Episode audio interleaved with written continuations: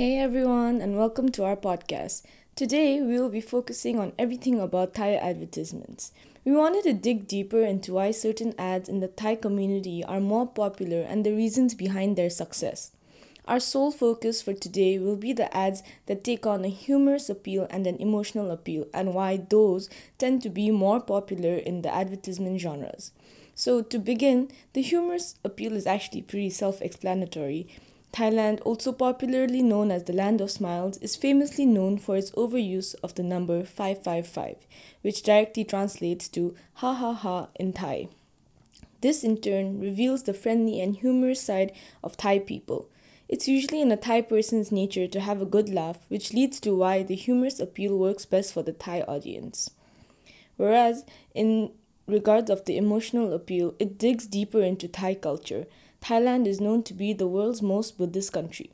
In Buddhist customs, we learn about how we must always be kind, have a big heart, and always be in tune with one's emotions and always be good to others.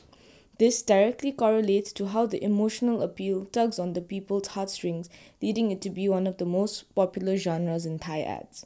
Having said that, Kimi and Gina will now go into further details on specific advertisements.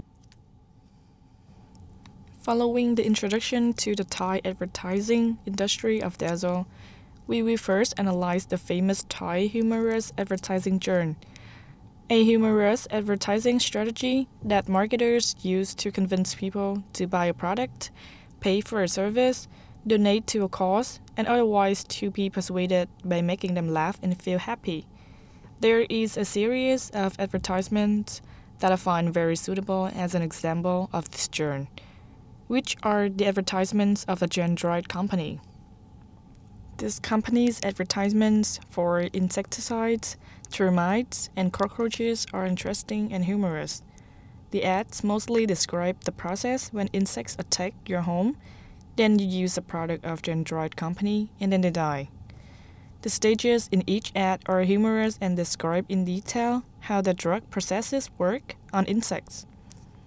Their most famous ad advertises the extermination of the termite family in 2019.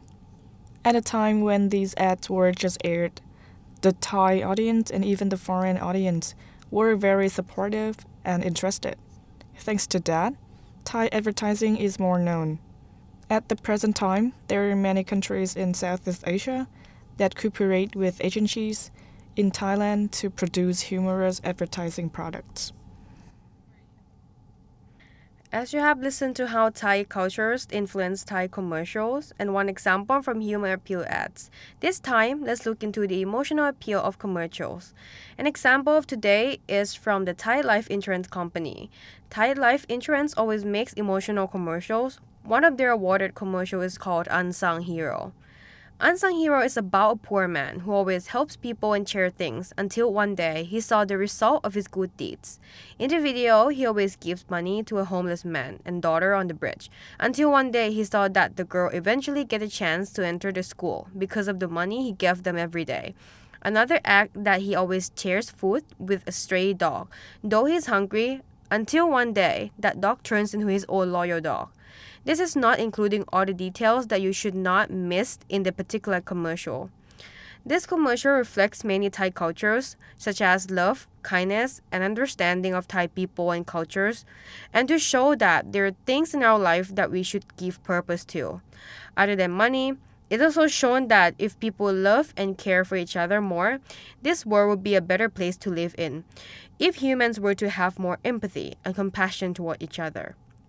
And that's all for our podcast today. Thank you so much for listening.